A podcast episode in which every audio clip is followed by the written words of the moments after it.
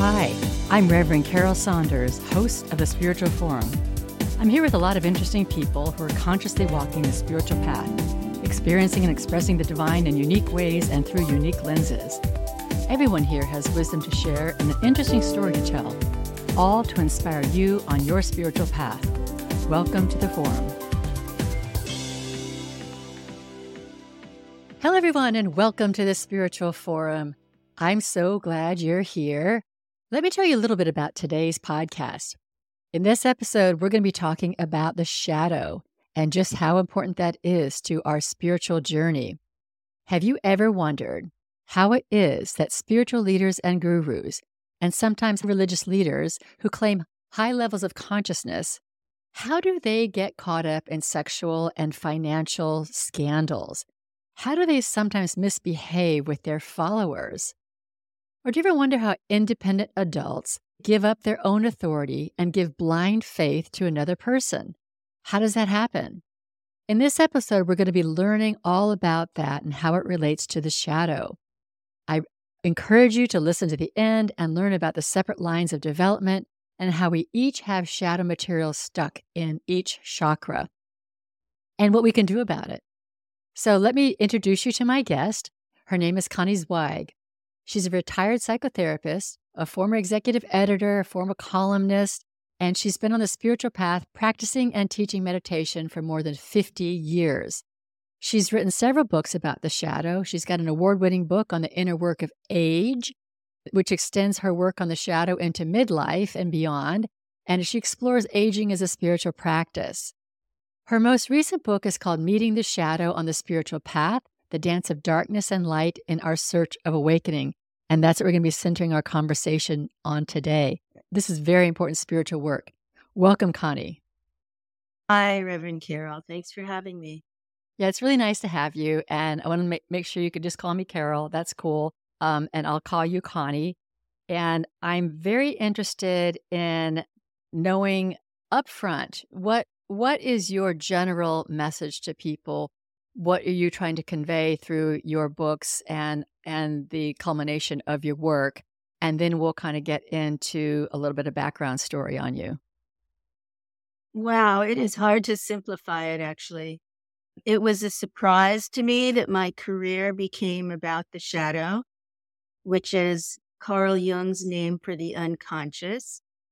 It's kind of had a mistaken identity as the dark side as something that's negative, but anything at all can be repressed into the unconscious. So our gifts, our talents, our feelings, all of that can be in the shadow.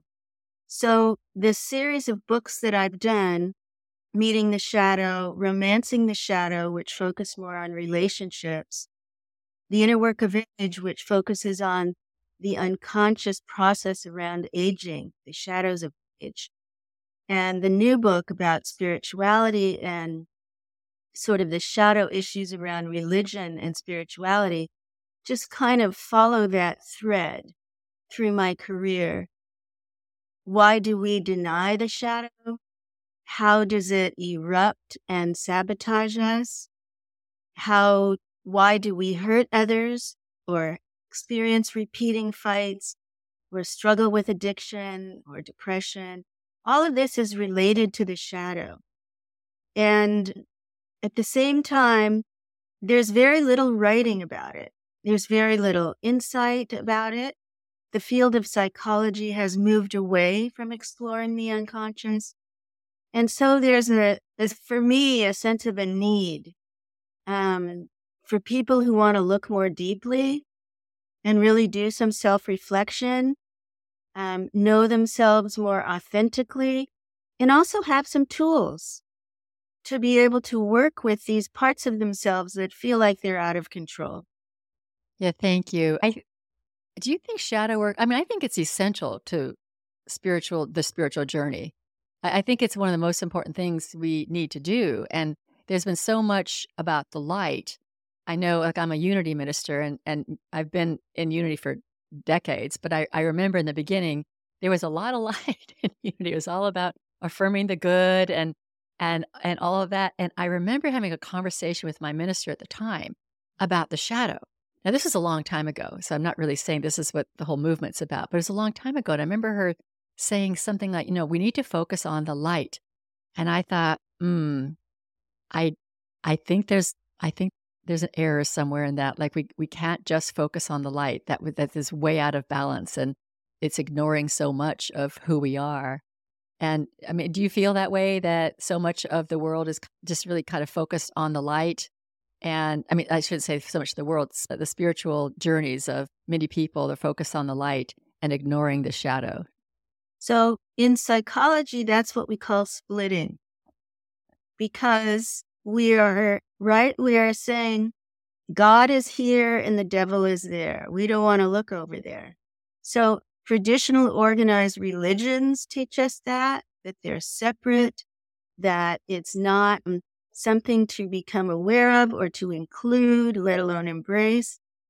And the spiritual communities in the more alternative world for the last um, probably six decades, in some ways have repeated that, that split, and have really emphasized going for transcendence, for what we now call non duality and awakening. We used to call it enlightenment. And really focusing on that and not looking at our psychological and emotional issues. Because the teaching often is if you do these affirmations, if you do this meditation or this prayer, everything will be taken care of. And you won't have to be concerned with these other things. Certainly, that was what I was taught when I was 19 and I started meditating. And it turns out not true, right? Meditation doesn't solve our emotional problems. Prayer doesn't resolve our trauma right? Affirmations don't bring us um, relief from the past or forgiveness or awakening for that matter. And so, from my point of view, it's we don't want to give up those practices. We don't want to devalue the light, but we also don't want to devalue the darkness. We want to kind of expand to include the full spectrum of life. And I think you know, in our call, in our today, the headlines are just full of the shadow, right? Mm-hmm. They're just screaming about the darkness of humanity, the way people mistreat each other, hate each other, kill each other. I mean, it's really in our faces. So to be able to understand the real beautiful value of spirituality and at the same time, the value of the shadow for me is a big developmental step. It's really important. Ken Wilber, the integral psychologist, talks about, right? Talks about growing up, cleaning up, waking up, and showing up. We can't grow up with spiritual practices only. They don't do that developmental work. And we can't clean up without shadow work. That's exactly what that is. And so, if we want to really wake up and show up for our common humanity, we need to include those other steps.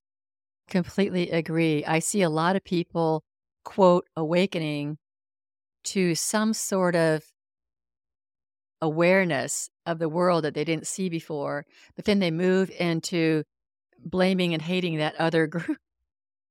you know, like they're they're doing the same thing. Yeah. It's like it's a re- repeat over and over again. It's so it's like just a little semi awakening, but there's no there's no growing up in that awakening. You know, I'd really love to hear a little bit about how you, you came to the shadow work because I know you said you you learned uh, through your meditation practice that it was not altogether sufficient and can you tell us a little bit about how you came to realize that the shadow was so important for you? Yes, I can, but let me just respond to what you said before that. Okay. So, people, millions of people actually, are experiencing states of consciousness that may be unitive states, they may be heart chakra opening states, they may feel interconnectedness. Typically, the states pass. But every once in a while, the state becomes a stage and somebody is able to stabilize it. and have access to it. This doesn't mean, again, that their psychological issues are resolved or their moral issue, moral development is complete. And that was one of the core issues that was puzzling me when I wrote this book.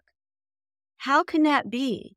If that's the case, if people who are claiming to have attained the farthest reaches of human evolution still act out their shadows, power shadow, right, with coercion and shaming, physical abuse, sexual shadow with sexual assault, that's going on in so many spiritual communities financial abuse, coercion, taking people's money, living lives of luxury and claiming spiritual enlightenment.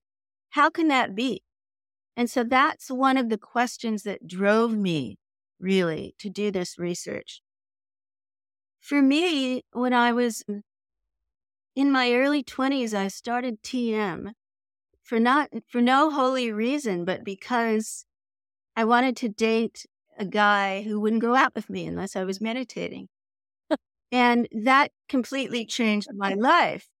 Led me, I mean, I learned how to quiet my mind and my anger dissolved. And so I went off to become a TM teacher.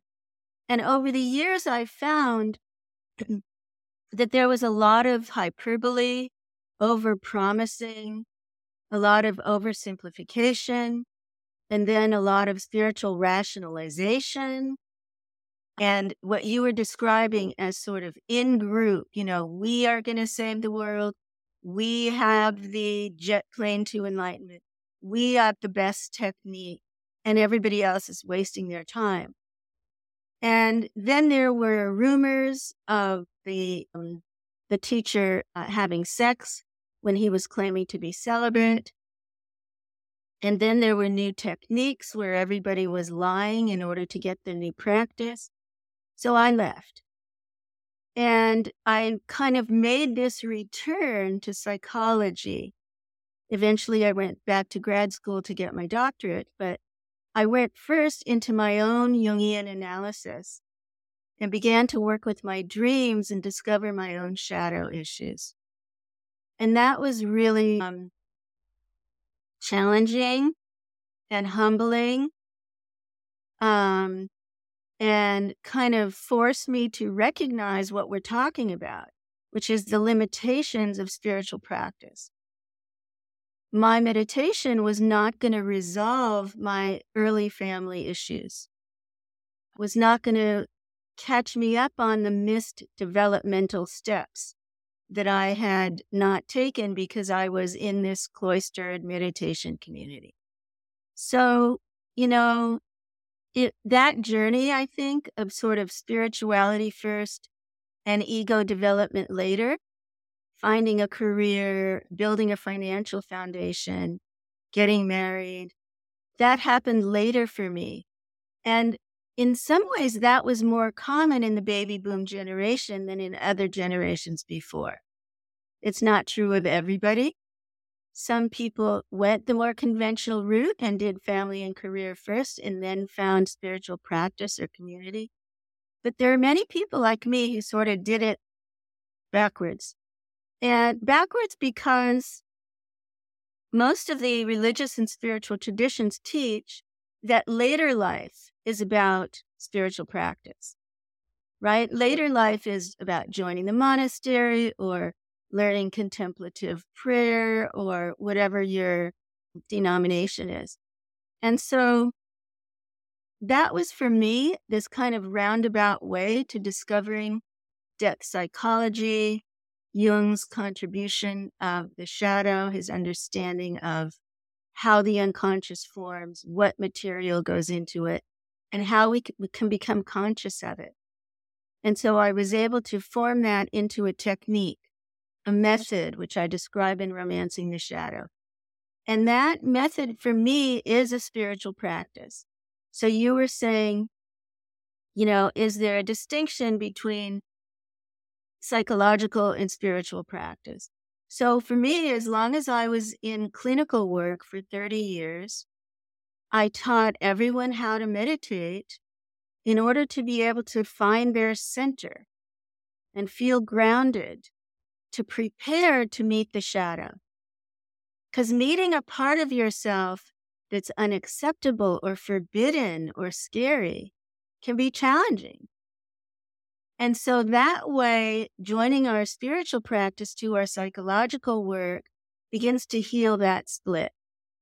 Yeah, I think this is such important work. It's probably the most important work on the planet right now. So we don't keep engaging in the same practices over and over and over again. It, it seems like we're in this do loop of, you know, war and and, and hate and you know annihilating certain groups in our psyches and cutting ourselves off and all of that and it, it is it is all about this shadow work i did some depth therapy eh, years and years ago i was probably in my 40s or 50s sand tray therapy with jungian analysts and i love it i just thought it was so interesting to really explore those aspects of the self and i love that you teach your um, your your clients meditation to prepare the self for meeting the self. I can really see how those th- two things go together.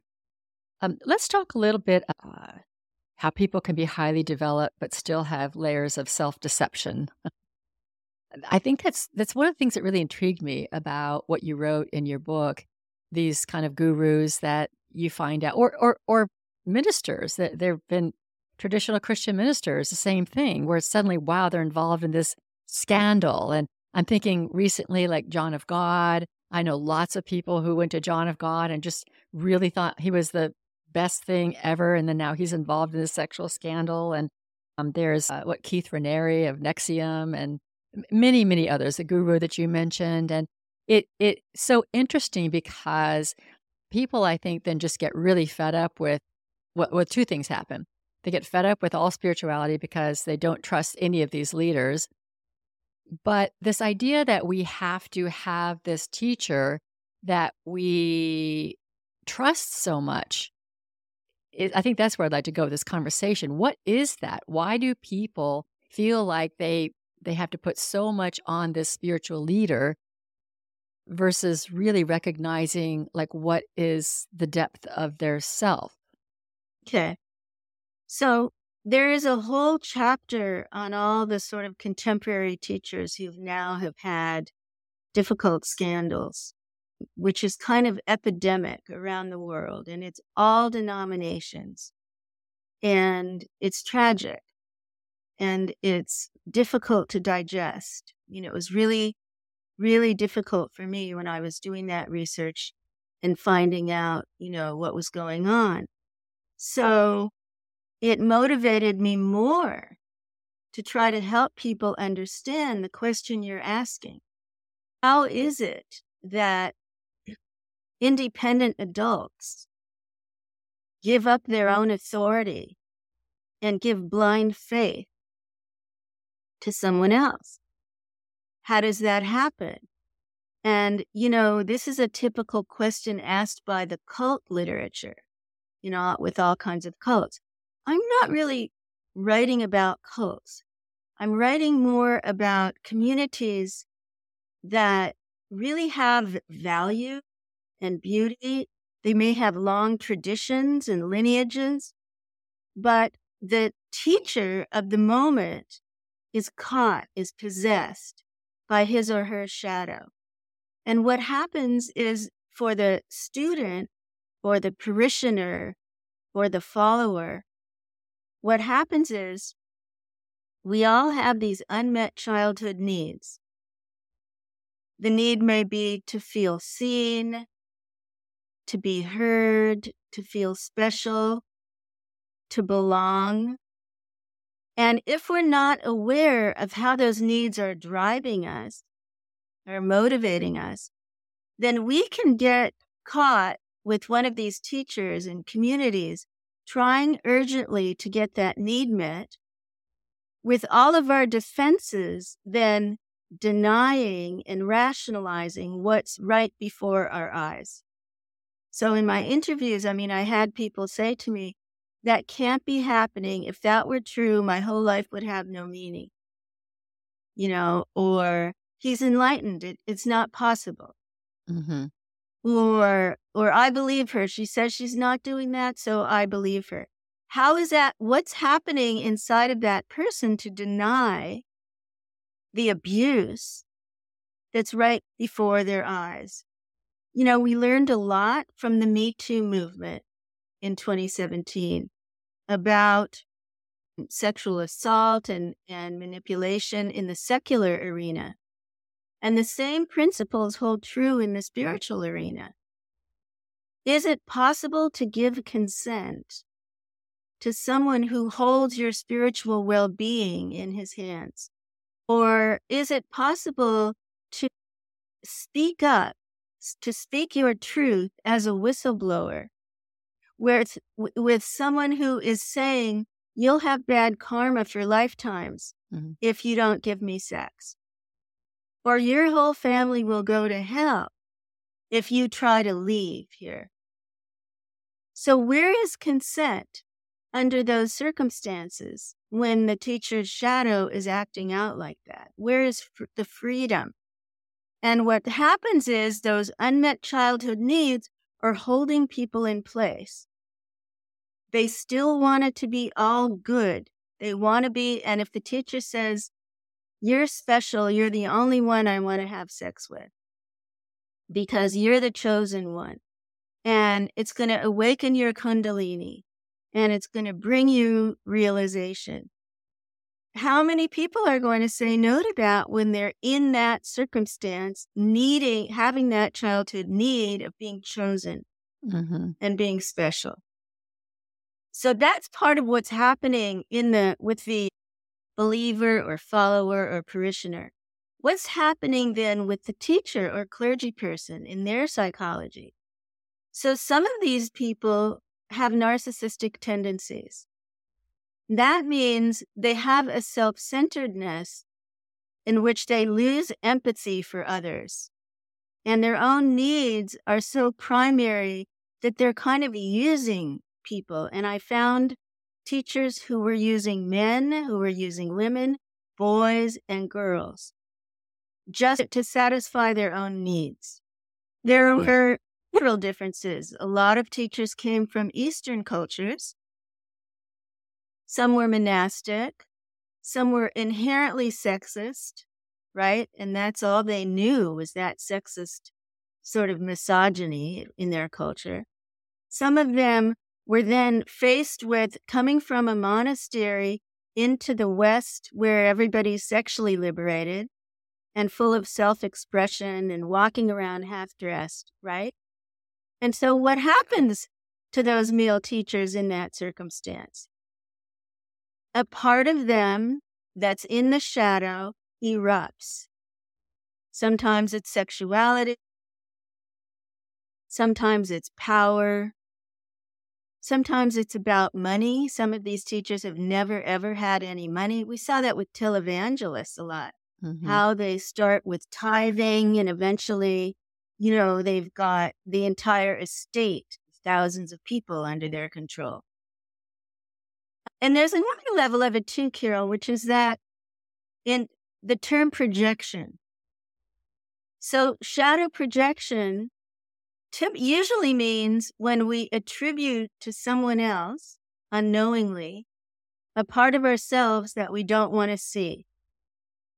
And so we tend to think of it as something negative. Oh, he's so lazy, or she's so seductive. But it can also be something positive. He's so enlightened. She's so compassionate.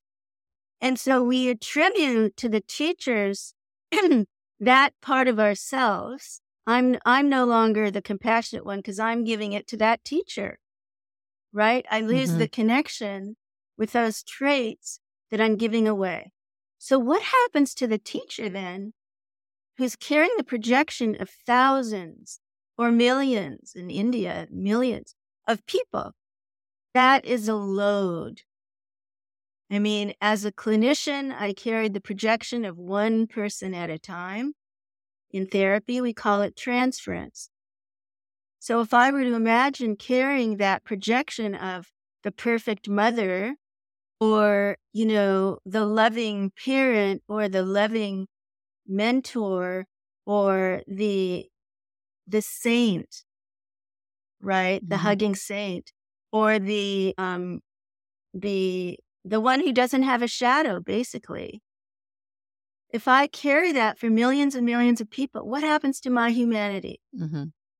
Nobody sees me. No one sees me. No one sees my limitations, my flaws, my vulnerability. And most of these teachers have no peer support. So they're not, they don't have someone they can go to and say, gee, you know, I'm getting tired from all this projection. Or I want to tell them I'm struggling. Or I'm feeling depressed, but I, I'm not allowed to talk about it, right? So they become isolated. And the whole dynamic is kind of frozen in place with the followers' needs and the teachers' needs, and the teachers need to be adored and devoted and obeyed, and the whole thing gets frozen in place. And that's how that happens. Yeah, I can see this. It's like it's like two two people with their own unmet needs coming together and like creating this perfect storm. Yes. Yeah, and I see this in I, I, I see it in Christianity. I mean, everyone has projected this golden golden light onto the person of Jesus, and he is this absolutely the perfect light God, nothing uh, flawless, and I am so low life and there's something that that that dynamic which is very kind of strange. In, in unity we're a little different. We really we really encourage people to claim their own light and that the light that is in Jesus or the Christ is the light that is within us. And our work is to claim that and step into that. And that we would, of course, want to do that, not ignoring the shadow, because really the light shines only, I think, or, or really brightly when the, the unconscious becomes conscious. I guess that's a better word for it. But I, I, see this in religions everywhere where they're projecting everything onto this godlike figure. And it completely ignores, I think, the spiritual identity of the individual. And what would it look like if we all claim that, if we all realize that ourselves, you know, br- withdrew those projections? That's our work. Yeah. So the second half of the book is about spiritual shadow work. How do we reclaim the light for ourselves? How do we do that? And for some people, that means having to leave the teacher and the community. For some people, it doesn't mean that. So I'm not telling people what to do. Or for some people, it means stopping your practice. For other people, it doesn't. And then reclaiming your independent thinking. So if you are afraid to doubt, if you are afraid to question authority, if you are afraid in some way to think for yourself, then there's a danger there that you can be seduced by the teacher's power. So, how do you reclaim that critical thinking? And feelings. You know, a lot of people develop a spiritual persona, right? Mm. So I remember for me in my 20s, I wasn't supposed to get angry. I wasn't supposed to get sad because meditation was solving my problems.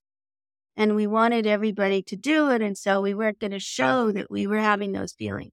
So if you develop a, a narrowed range of feeling, how do you begin to reclaim some of the authentic feelings you gave up? Maybe it's sexual feeling.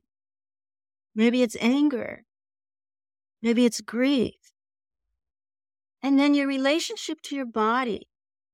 How do you begin to reclaim your bodily knowing, your gut instinct?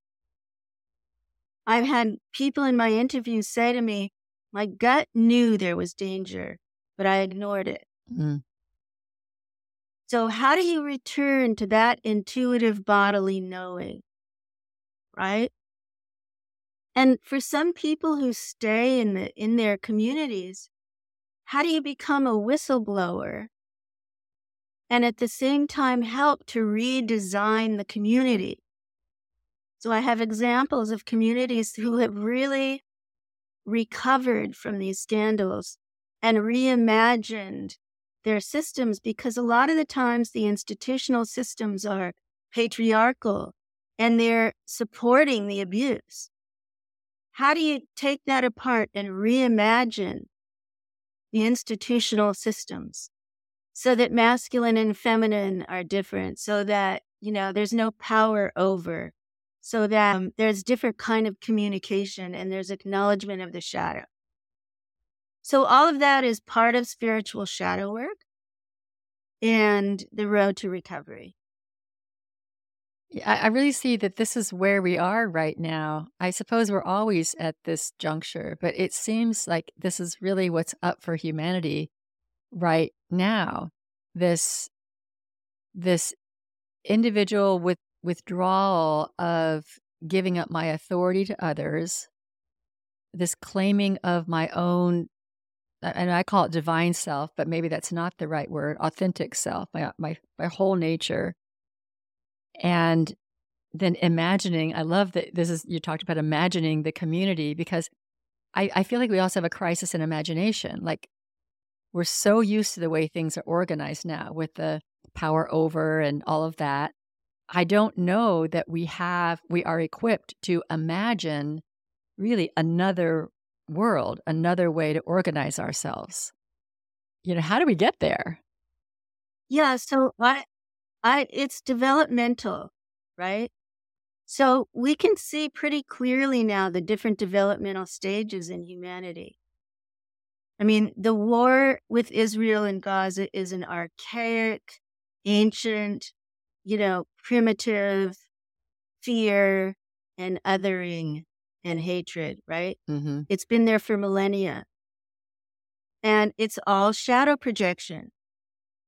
It's one group projecting the shadow onto the other group and back and forth. You know, I'm going to wipe you off the face of the earth. So they lose the connection to the humanity of the other group. And then we see it with the Trump phenomenon.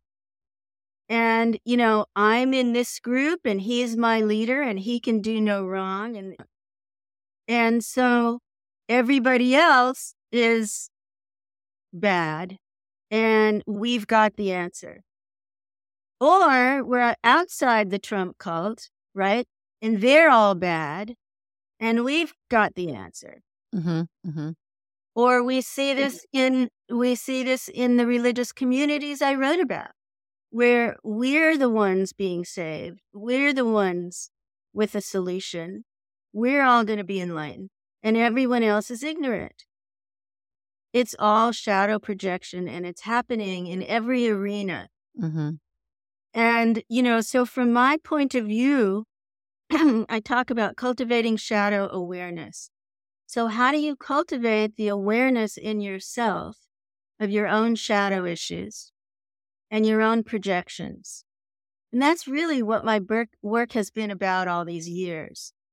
How we do that in our relationships, how we do that in our marriage, how we do that in our workplace, how we do that with our friends, um, in our politics, and now in our spiritual communities. How do we cultivate shadow awareness and stop projecting it onto all these other people? We're good and they're bad. Mm-hmm.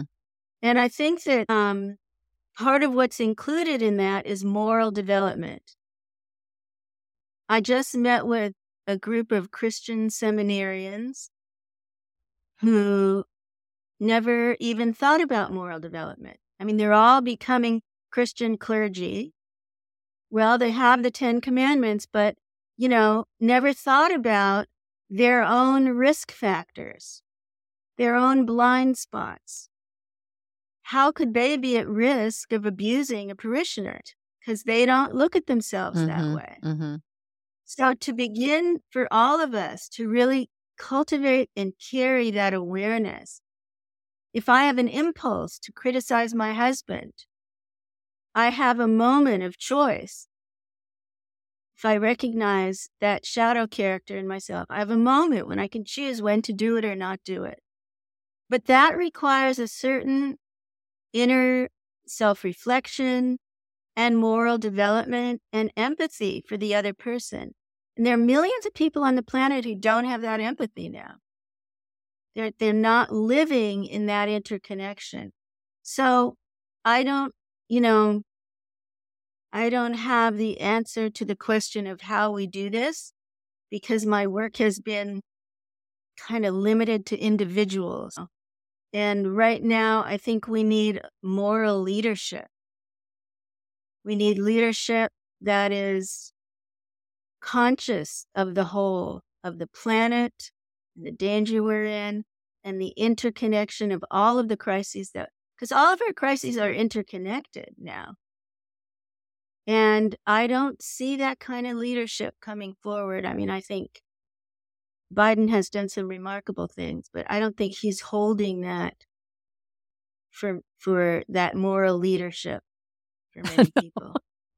no, I I feel that there's a lot of projection onto Trump that's just kind of missing from Biden, but you know, it only because we can't see, you know, no one can see the guy that they like. No one can see the dark side of the guy that they like. It's just it's that's just the way that we've been programmed with this whole left and right nonsense, I think. I, when I was a minister, I used to say, like from the pulpit when I was doing lessons, um, that this identification that I am a good person, if, people identify I am a good person, that that was it's a flag. It's it's a little red flag. If if you if if you identify like this is who I am, I am a good person, then you're probably not seeing all of the the unconscious parts about you that you may not call good.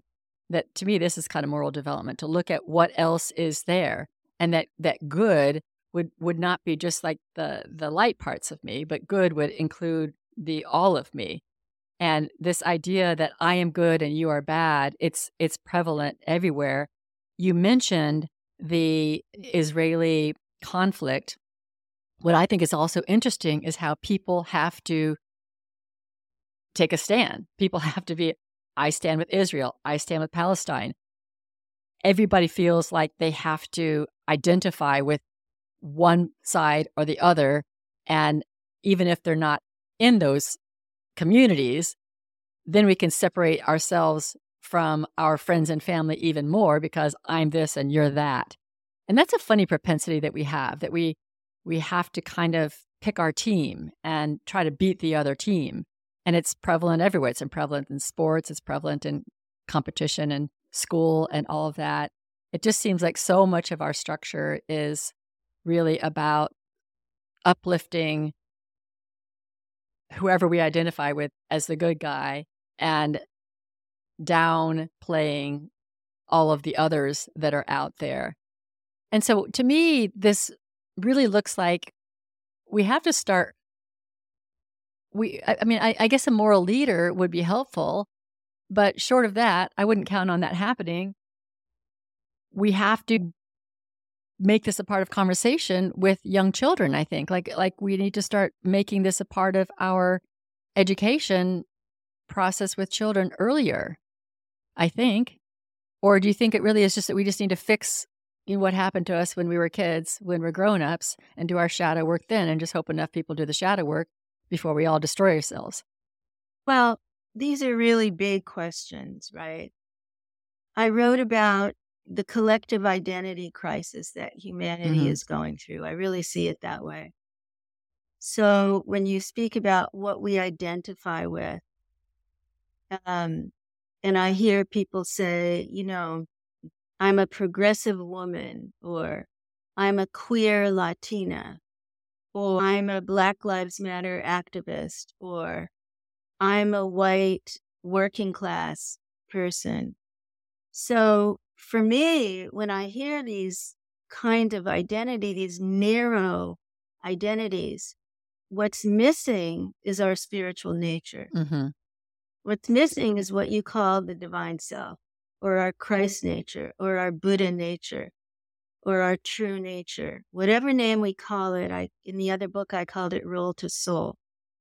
So if you identify with soul, not with gender or race or politics or body appearance or role, what you do, because most people, when you go to a party, you'd say to them, What do you do?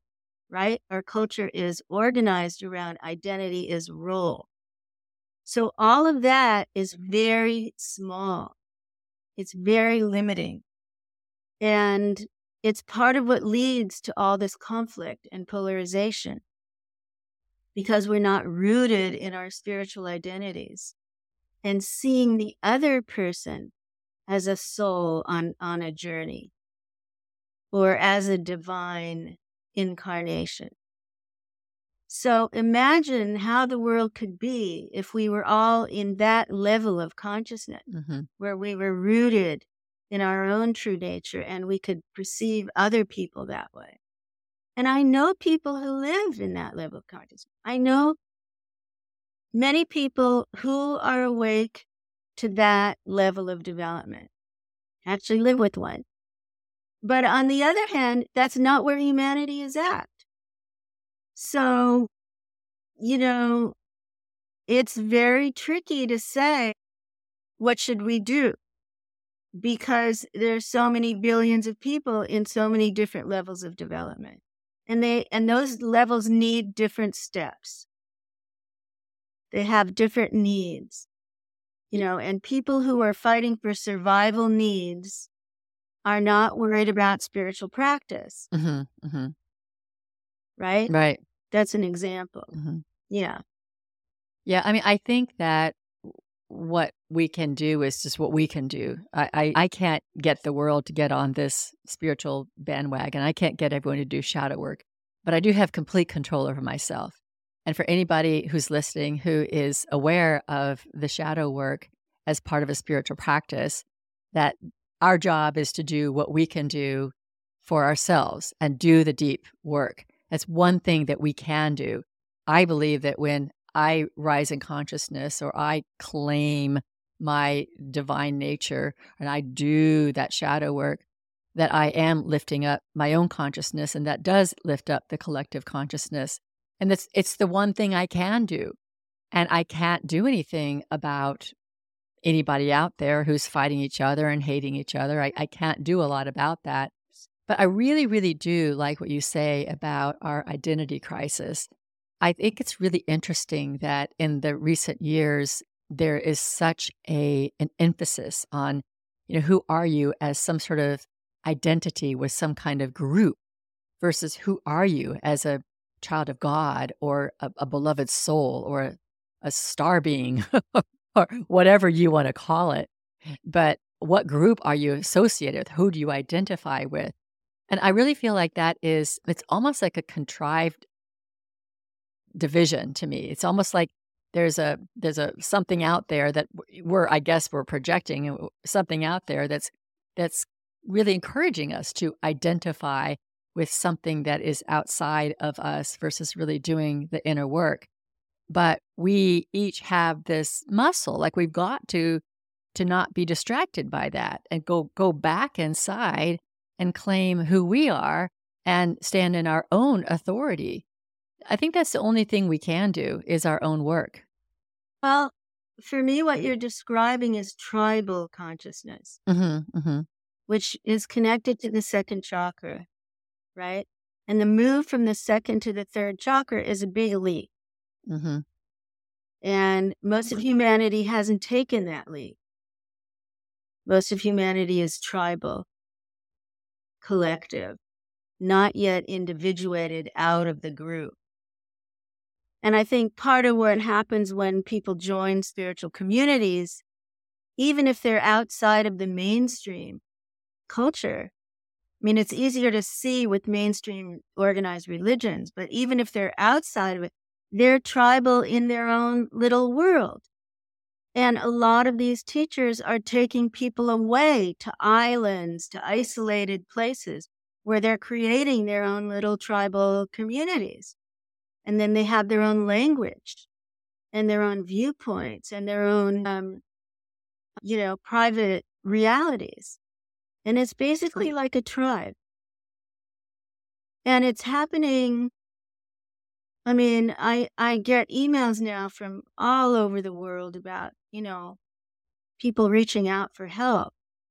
And it's also happening in the psychedelic world. I mean, I've been getting messages from people, you know, I don't know what to do about my shaman. He's making us take ayahuasca every single weekend, even though we don't want to. He's seducing all the women and everybody's trapped here and can't leave. So it's it's a dynamic that's repeating itself now, regardless of context or circumstance or culture. And it's sad. Mm-hmm. And it's scary. And it's not, it doesn't get a lot of publicity. I mean, every once in a while, like NXIVM got publicity yeah. because he went to prison, you know? And there's a Netflix but series very, about it. Very few of these people are in the criminal justice system ever. Mm-hmm. I mean, what's his name? Bikram, the hot, the hot yoga teacher, had to leave the country because the law was chasing him. I think he went to Mexico. You know, someone in the Shambhala Chogyam Trungpa Rinpoche had to leave the country. I think he went to Nepal. So there's very little publicity about these things and very little legal consequence. Most states don't have penal consequences for clergy having sex with parishioners. I think there are a dozen states that do now. Hmm. So, you know, the systems haven't caught up with what's happening. And the psychology hasn't caught up with it either. And, you know, I was saying some of these people are narcissistic. I really think some of them are sociopaths as well. Mm-hmm. Some of them must be sociopathic or they could not be doing what they're doing. You know, the, the kind of harm and trauma I mean, people are experiencing PTSD in these communities over and over and over again. So, I do want to mention to people who are interested in this there is an organization called Association for Spiritual Integrity. We're um, exploring how to build moral codes for these communities, how to teach teachers their own moral development, and so forth. And I'm also offering free online book study groups. If you want to read Meeting the Shadow on the Spiritual Path and learn spiritual shadow work with other people, you can send me an email, Connie Zweig, Z W E I G, at gmail.com. Put spiritual shadow work in the subject line so that I catch it, and give me your time zone and I will connect you to other people. These groups are free, they're leaderless, they're online, and people are doing this all over the world, reading the book together, learning about spiritual shadow and how to recover. That's great. I'll have all that in the show notes as well. So make sure I get those links. Yeah, I, I think that this has been really enlightening conversation and I really enjoyed your book because I, I it was always kind of a head scratcher for me. Like, how do these spiritual leaders, how do they violate humanity, human basic human morals so easily? Or how, why is that so prevalent? It's always been shocking to me. It's like, why does that person have a financial problem? Why did they bribe? Why did they have sex? I it doesn't it didn't make any sense to me for a long time. But this whole idea of the shadow and that that you can you can be at some spiritually advanced level, but also be not fully mature in other ways. I don't know if you could explain that a little bit. So there are separate lines of development, you know, right? There's separate lines of development. So emotional development, cognitive development, moral development, spiritual development, they're, they can be very separate in someone. So I went to India and met this teacher there, and clearly he was spiritually very advanced. But emotionally, he was sexist. He didn't know how to relate. he was obnoxious. So this is this doesn't mean that they're not having the spiritual experience they claim. I mean, some people may be lying and faking it, but some people can really be having spiritual states, advanced spiritual states, and be emotionally um, abusive because their own emotional development or their own moral development is delayed. There's shadow material stuck in every chakra. I think your listeners probably know about subtle physiology and the energy body and what the chakras are. So there's there's shadow material in the in the brain, mind, body, mind, physical, but it's also in the subtle. And so there's there's the remains of ignorance in every chakra. And there is a risk to act that out for people who haven't yet cleared it out. So this helps us to understand that it isn't that naive, childlike belief that if we meditate enough and realize the self, everything will be perfect. We'll be perfect. It's not the case. Mm-hmm. We don't become Einstein. We don't become Einstein when we wake up, right? It doesn't do that to our cognitive development, nor does it do it to our moral development. So it's complex. It's more complex than we thought. It's more um, nuanced. It's more full of ambiguity and paradox. And it's very tricky if we oversimplify it or split. If we split the dark and the light, we're going to miss what's really happening. Mm. Yeah, these are very wise words. I, I can see that this can be very, very useful for clergy training to look at these different levels of development and look at the self in that way. Yeah. Yeah. Connie, I we're kind of running up to our hour. I wanted to give you some time to say whatever your last words are if we didn't cover something that you wanted to cover.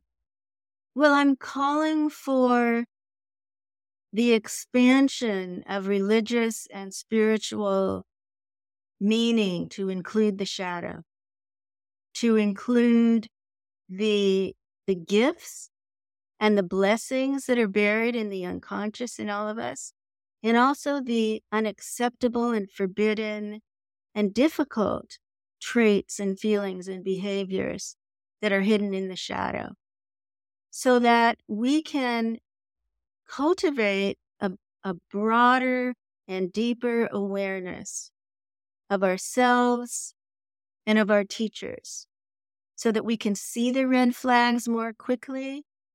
We can catch our own denial.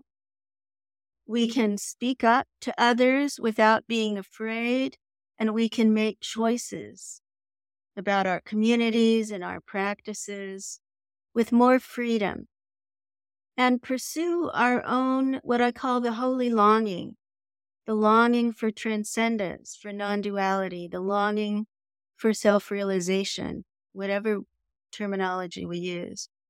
Because that is our guide. That's the whisper of the soul. But sometimes it lands on the wrong person it lands on someone who's authoritarian or narcissistic, and then we get in trouble. And so I'm really wanting to expand this meaning of what is spiritual, what is awakening, what is a religious experience, and include more and more of the range of humanity within it. And I hope that people will pick up my invitation to read the book with others. Shoot me an email and I will connect you. Thank you, Connie. Thank you for sharing your wisdom. This was a real kind of deep conversation, but really, really, really important. And I really appreciate you coming on and sharing your wisdom and being willing also to to work with people and through these groups and through the through the book the book groups. And I really also want to acknowledge the listeners. I really hope you take this conversation to heart and be inspired to do your own shadow work if you haven't engaged in that yet, as we all continue our journey to become whole people. So, thank you, Connie, and thank you, listeners. and have a fabulous, fabulous, fabulous day. Yeah. Thank you for being on, really. Thank you. Thanks so much. Yeah. And I now close the spiritual forum, but Bye-bye. join me next week. All right. Bye, everybody.